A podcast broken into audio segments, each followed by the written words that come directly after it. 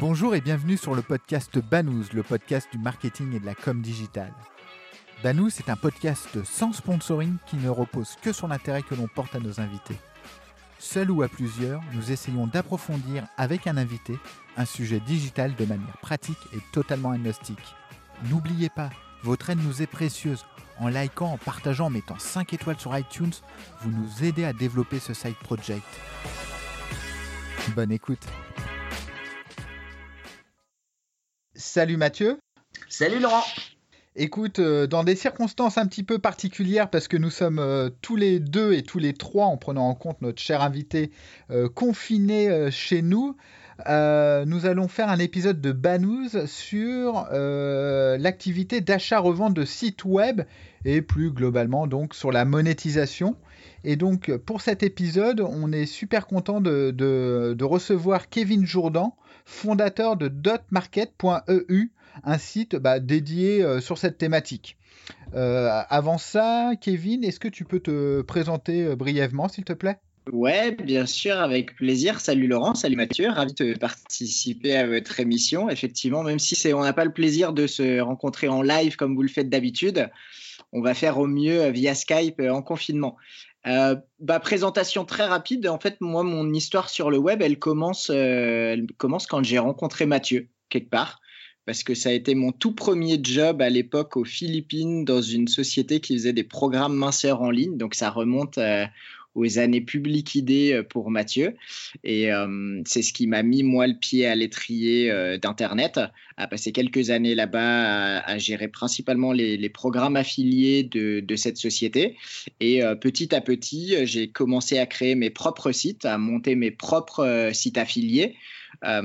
jusqu'à jusqu'à bah, en vivre depuis 2014 maintenant c'est le cas et c'est cette activité là de création et monétisation de sites affiliés qui m'a amené l'année dernière à créer ce qui aujourd'hui est mon activité principale, dotmarket.eu, une plateforme d'achat-vente de, sites internet. Alors juste Kevin, euh, je ne te l'avais pas dit euh, avant d'enregistrer, mais je suis assez vexé parce que j'ai été ton account manager pendant quelques mois, parce que euh, j'ai géré le programme Minceur. alors on va pas dire le nom, ça sert à rien, mais pendant quelques mois. Donc en fait, tu te souviens plus de moi. si je réponds absolument pas, tu coupes ou pas? Non, non, je garde tout. bon, mais euh. dix ans plus tard, euh, mais à culpa. Euh, Mathieu Finalement, tu as découvert euh, le métier du web et l'affiliation euh, via, via ce programme que tu, que tu gérais, qu'on a tous géré tous les trois finalement, sans s'en rappeler vraiment.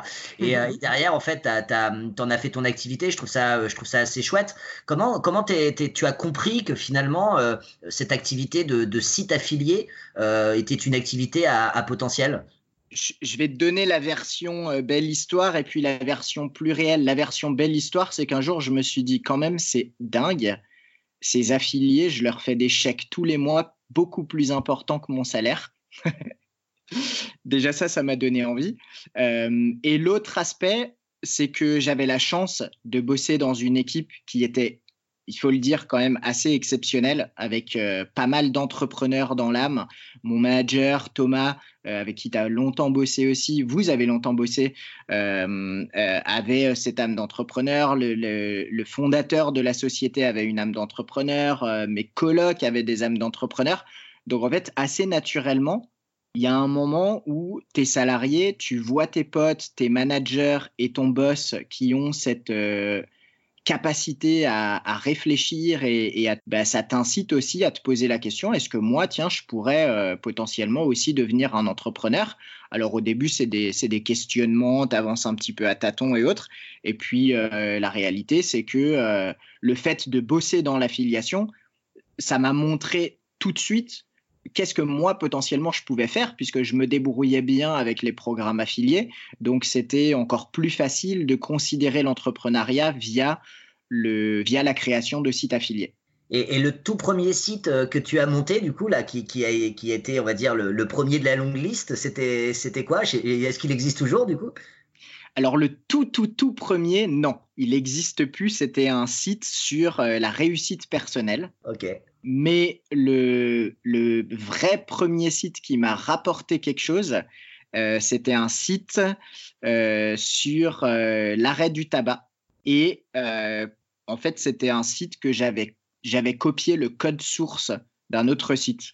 Bon, dix ans plus tard, et quelques, on, peut le dire, hein, il, y a, prescription, mais j'avais littéralement copié le code source euh, de la page d'accueil et je l'avais mis sur un fichier euh, index.html euh, à la source d'un hébergement sans vraiment comprendre exactement qu'est-ce que ça voulait dire et qu'est-ce que ça faisait, etc. Mais c'est le premier truc que j'avais compris. et ça, c'était en 2012. Et 2012, il faut savoir que c'était une super année niveau business pour la société dans laquelle je bossais. Donc, ce n'était pas vraiment ma priorité. Mais euh, quelques mois plus tard, je recevais euh, régulièrement des emails de PayPal qui m'informaient que j'avais des paiements en attente. En fait, pendant plusieurs mois, j'ai cru que c'était un scam. Donc, je ne me suis pas connecté à mon compte PayPal jusqu'au jour où je m'y suis connecté et j'ai vu qu'il y avait de l'argent dessus. Et là, ça a été un peu le déclic euh, de me dire, bah tiens, c'est bizarre, j'ai quand même mis ce site. Ça a rapporté quelques dizaines d'euros. Qu'est-ce qui pourrait se passer? Si j'en faisais quelque chose d'un peu plus sérieux. Et ce site-là, il n'existe plus, mais par contre, il a été euh, regroupé sur un site beaucoup plus global qui, lui, existe encore dans le domaine de la santé. D'accord. Alors justement, si, euh, un jeune étudiant enfin, nous écoute et qui souhaite euh, se lancer sur cette activité, premièrement, à mon niveau, je réfléchirais déjà par thématique. Comment tu choisis ta thématique sur laquelle tu vas travailler? C'est une excellente question. Et quand je conseille quelqu'un sur le choix d'une thématique, ma première approche, c'est toujours de lui demander de commencer par lister les thématiques sur lesquelles il travaille au quotidien ou les thématiques auxquelles il s'intéresse au quotidien. Pourquoi? Parce que quand tu crées un site, notamment si tu es débutant, ça peut prendre du temps de générer tes premiers revenus. Et je pars du principe en tout cas, j'ai la sensation que ça a été maintes, et maintes fois éprouvé. Plus tu seras passionné par la thématique dans laquelle tu te lances, plus tu seras patient vis-à-vis des hauts et des bas que représente l'aventure de création de site internet. Je dis ça et en même temps, j'ai absolument pas suivi cet exemple avec mes premiers sites, mais c'est la deuxième option, c'est de choisir simplement une thématique qui rapporte et que ta motivation numéro un, ça soit de générer des revenus le plus rapidement possible, peu importe la thématique. Et dans ce cas-là, finalement, ben, l'intérêt, c'est pas tellement la thématique en question. L'intérêt, c'est le résultat à obtenir du travail que tu fais une fois que tu as, choisi euh, la thématique, euh, Kevin, euh, et évidemment là, on, met de côté, j'imagine, tout ce qui est site de dropshipping ou site e-commerce classique, on, est sur du site de content. qu'est-ce que tu qu'est-ce que tu conseilles pour pour bah, pour se lancer? Voilà, on a on a la thématique qui nous plaît, sur laquelle on est concerné, et on veut s'impliquer. c'est quoi l'étape d'après et, et jusqu'à comment on choisit ses sources de monétisation en tant qu'éditeur, quoi? Eh ben, une fois que tu as choisi la thématique, alors déjà, choisir une thématique, ça peut prendre du temps. Parce que avant de choisir une thématique, il faut se poser plein de questions. Et ces, étapes, tu, les fais en quelque sorte deux fois. Euh, moi, avant de monter un site internet, je m'intéresse à la question de la monétisation, de, mon intérêt, à la question du contenu, à la question de la tendance avant de choisir la thématique et ensuite je le refais de manière plus détaillée une fois que j'ai choisi ma thématique. Donc là, on va partir du principe qu'on en a choisi une et là, la première étape que je vais mettre en place, ça va être de bosser sur un mind map euh, le plus complet possible afin de voir concrètement qu'est-ce que je vais pouvoir faire sous 30 jours, 60 jours, un an, deux ans, cinq ans, pourquoi pas, sur ce site Internet. En termes de contenu, en termes de réseaux sociaux, en termes de création de produits, est-ce que je vais pouvoir créer des produits ou pas, en termes de monétisation, est-ce qu'il y a des produits déjà existants, mais aussi en termes de liens. C'est-à-dire que je vais déjà me poser la question de dans quelle mesure je vais potentiellement pouvoir obtenir des liens de qualité vers ce site Internet-là. Euh, et potentiellement aussi, je vais me poser la question de la revente de ce site-là. Et ça revient un petit peu à la question de la tendance, c'est-à-dire que plus le site a du potentiel pour durer sur, euh, sur du long terme, plus il sera facile de le revendre dans le futur. Tu as, vachement insisté sur, euh, sur la partie euh, lien. du coup, on, est d'accord qu'il y, a une vraie problématique SEO et des vraies compétences SEO à, avoir quand même quand on veut se lancer dans ce genre d'aventure. C'est un gros plus.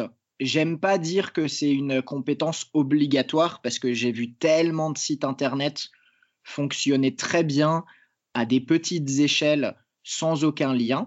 Donc ça doit pas être un élément qui bloque quelqu'un qui s'y connaîtrait pas en netlinking ou quoi que ce soit. Par contre, c'est certain que c'est un élément qui peut faire passer un cap et qui peut faire que ton petit site à 1000, 2000 euros par mois, il passe à un business euh, vraiment solide à plusieurs milliers ou dizaines de milliers d'euros par mois. Ouais. Euh, juste en fait, techniquement, tu, tu vas utiliser un WordPress? Techniquement, ouais. Moi, j'ai toujours bossé avec WordPress. Les puristes diront qu'il y a, il y a des méthodes beaucoup plus euh, sécurisées, beaucoup plus légères, etc. Mais quand euh, tu n'as pas de background technique, comme c'est mon cas quand j'ai démarré, WordPress, c'est nickel. Très clair euh, pour, pour, pour, la technologie. Donc, comment tu, tu organises ton marketing? Alors, la première, toute, toute, toute première étape du marketing sur un site internet que tu lances de zéro, et d'ailleurs, ça peut être le cas aussi sur un site que tu achètes, mais là, on va partir euh, du principe que c'est un site qu'on a démarré de zéro, c'est la création de contenu. Quand je faisais de la création de sites Internet pour mes clients, souvent, l'aspect netlinking, c'était un aspect problématique, presque un aspect, euh, presque un frein au lancement.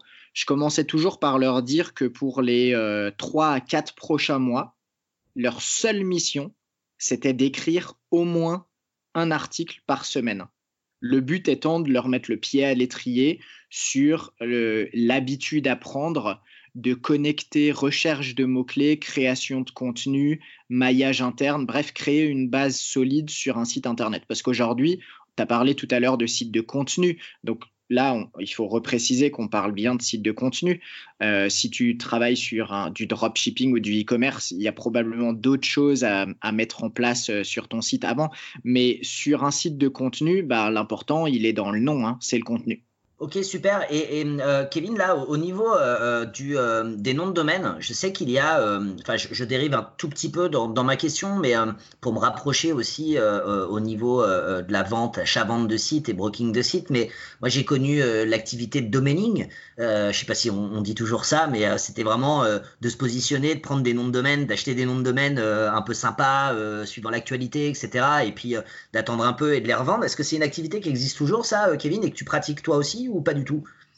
Alors, c'est une activité qui existe euh, toujours et il y a quelques spécialistes francophones euh, sur la question d'ailleurs. C'est c'est pas c'est pas du tout une de mes spécialités. Je l'ai très peu fait. J'ai très souvent monté mes sites à partir d'un nom de domaine euh, tout neuf parce que ça garantit à 100% qu'il n'y ait aucun risque que le nom de domaine ait été filtré, pénalisé, spammé, etc., etc. Euh, par contre, c'est un excellent moyen. J'ai pas mal de clients qui l'ont fait et à qui ça a très bien réussi. Il y en a eu aussi qui ont eu des échecs. Hein.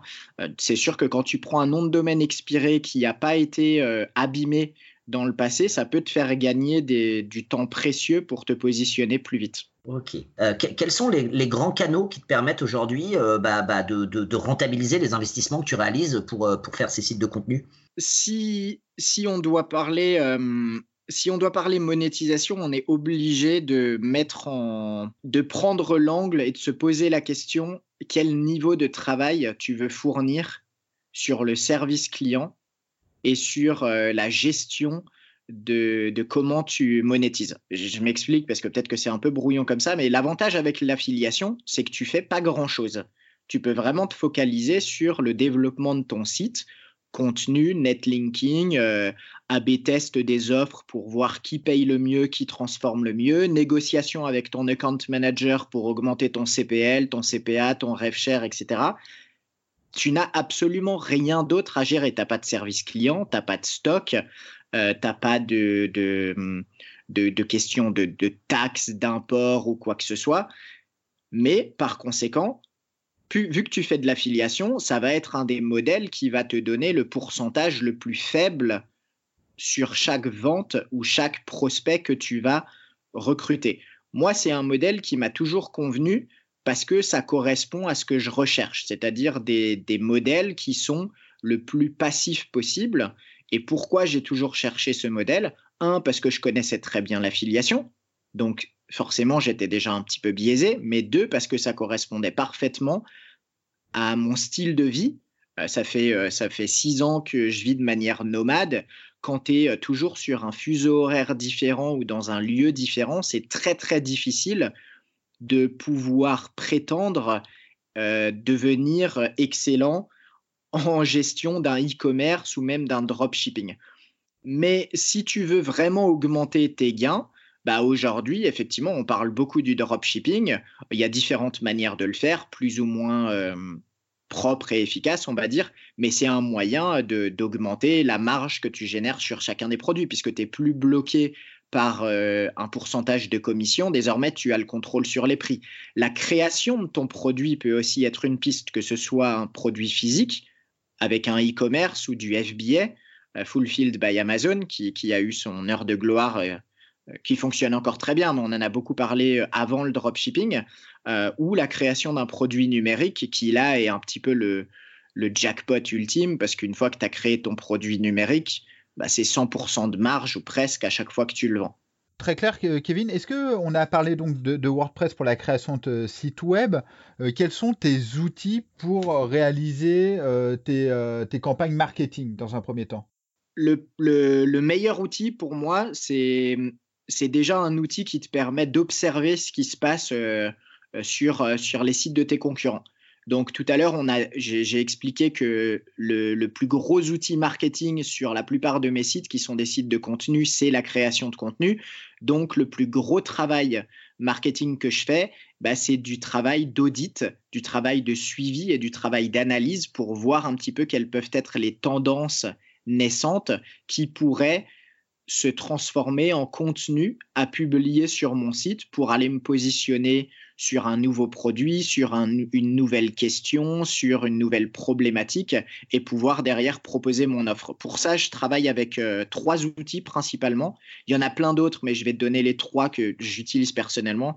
C'est Keyword Finder, qui est un outil d'analyse et de principalement d'analyse de mots-clés qui te permet d'avoir une note de difficulté sur un mot-clé qui est très facile à visualiser et à utiliser. C'est celui que je recommande en général à mes clients et qui, euh, bah c'est un peu l'outil de base si tu fais de la recherche de mots-clés et pour, euh, pour chercher euh, qu'est-ce que tu vas pouvoir produire dans le futur.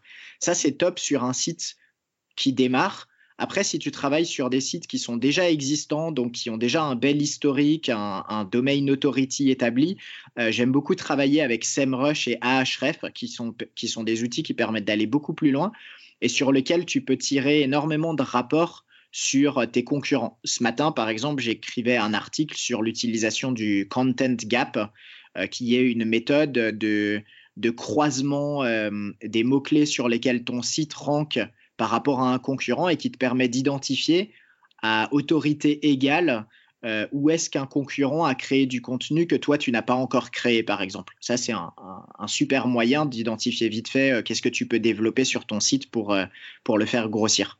D'accord, très clair. Mais alors, si, si je suis un peu mauvaise langue, la finalité de tout ça, c'est de créer des sites purement publicitaires. Comment, en fait, tu tu apprécies la qualité d'un site web en fait? Pour, pour, toi, un site web à quel but? Uniquement pécunier ou tu veux quand même apporter de la valeur? Comment tu, tu, tu, euh, tu jauges tout ça? Je ne sais pas si je suis euh, très clair. Mais... Ouais, c'est très clair et c'est une excellente question parce que très souvent, quand tu fais un site affilié, euh, tu peux être critiqué par rapport à cette idée que finalement, en tant qu'affilié, tout ce que tu fais, c'est te positionner entre l'utilisateur et le vendeur. Alors une jolie façon de le présenter, c'est de dire qu'en tant qu'affilié, tu te présentes comme tiers de confiance. Au lieu de laisser l'annonceur vendre son produit, eh ben toi, en tant qu'affilié, tu vas créer du contenu qui se veut le plus objectif possible pour rediriger l'utilisateur vers une offre ou une autre. Ça, c'est dans un monde idéal. La réalité, c'est que ça fonctionne malheureusement pas du tout comme ça. Euh, pour une raison, euh, raison numéro un, parce que la plupart des gens qui font des sites affiliés cherchent effectivement l'aspect pécunier, donc euh, ils vont plutôt mettre en avant des produits qui rapportent à la place de produits qui sont peut-être meilleurs, mais qui ne rapportent rien. La deuxième raison, c'est qu'aujourd'hui, légalement, tu n'as pas le droit de dire qu'un produit est nul. Donc, à partir de là, tu, ça sert à rien de créer du contenu pour bâcher une marque puisqu'elle peut t'attaquer pour diffamation. Ça refroidit aussi un petit peu les ardeurs. Donc, aujourd'hui, c'est, euh, tu as les deux approches. Tu as, beaucoup de, de sites affiliés qui n'apportent aucune valeur. C'est la réalité. Il faut pas se voiler la face. Et même parmi mes sites, j'ai des sites qui aujourd'hui n'ont pas une valeur ajoutée euh, exceptionnelle. C'est n'est pas un tiers de confiance, c'est juste un, un tiers qui fournit de l'information que j'essaye de rendre la plus neutre possible, on va dire. C'est pas l'idéal pour la conversion, mais quand tu l'as fait pendant quelques années, au bout d'un moment, ton éthique peut reprendre le dessus. Aujourd'hui, j'essaye de faire des sites qui sont les plus neutres possibles. Mais ça m'arrive aussi euh, de créer des sites avec un vrai intérêt d'information. Et dans ces cas-là, souvent, c'est que c'est pas juste un petit site affilié, c'est un site sur lequel tu, tu mets un petit peu plus de, sueur, un petit peu plus de toi-même et un petit peu plus de vision. C'est le cas notamment dans le domaine canin. Euh, avec un de mes associés, on a un site qui aujourd'hui est parmi les leaders dans le domaine canin. Euh, j'ai passé mon diplôme d'éducateur canin, on travaille avec des éducateurs canins, des vétérinaires, on développe nos, propres offres. Bah là, tu te doutes bien qu'à partir du moment où il y a notre image en jeu, l'objectif, il est clairement d'informer et la monétisation devient pas secondaire, mais elle est beaucoup plus réfléchie. C'est-à-dire que tu peux pas faire euh, tout et n'importe quoi pour gagner de l'argent parce qu'il y a une image à protéger. C'est beaucoup moins vrai sur des petits sites où il n'y a pas d'image qui va avec. D'accord, très clair. Euh, Mathieu, est-ce que tu as une question? Si je veux acheter euh, aujourd'hui euh, un site que tu proposes par exemple sur, sur ta marketplace ou sur un autre service, si tu devais lister les trois conseils que tu donnerais à un potentiel acheteur de site web pour, bah, pour faire un achat éclairé, raisonné et, efficace pour lui, ce serait, quoi ces trois conseils? Le premier conseil que je donnerais, ce serait de, déterminer en amont euh, est-ce que tu as les compétences, le temps de faire un audit extrêmement poussé toi-même avant d'acheter?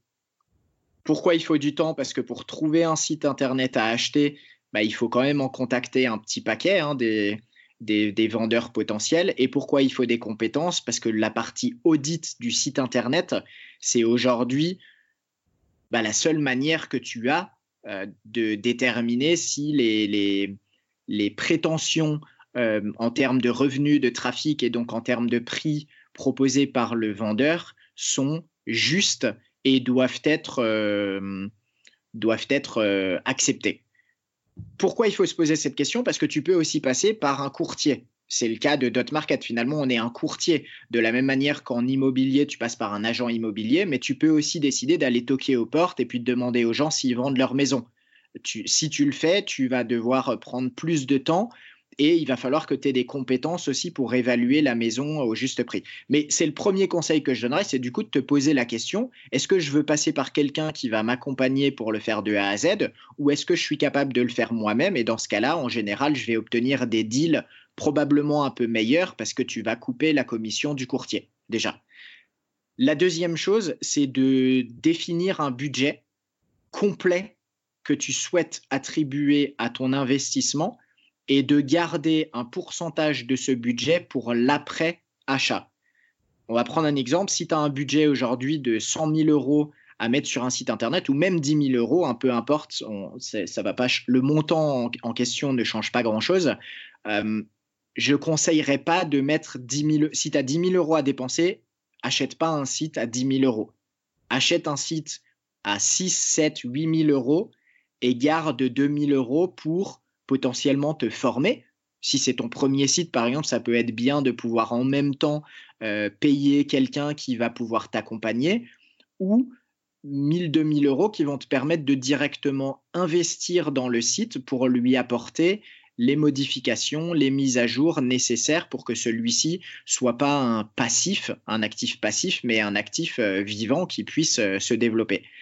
Le troisième conseil que j'aurais à donner, c'est d'être patient parce que plus tu es pressé, et ça c'est une règle, euh, ça change pas grand-chose finalement que tu achètes un site internet ou que tu achètes une voiture ou une maison ou quoi que ce soit, c'est plus tu es pressé, plus bah, tu risques d'acheter sur un coup de tête, quoi. Tu vois, tu risques de, faire un investissement euh, trop rapide. C'est plutôt vrai sur les vendeurs d'ailleurs, qui plus ils sont pressés, plus on va avoir tendance à baisser le prix. Mais c'est aussi vrai pour un acheteur.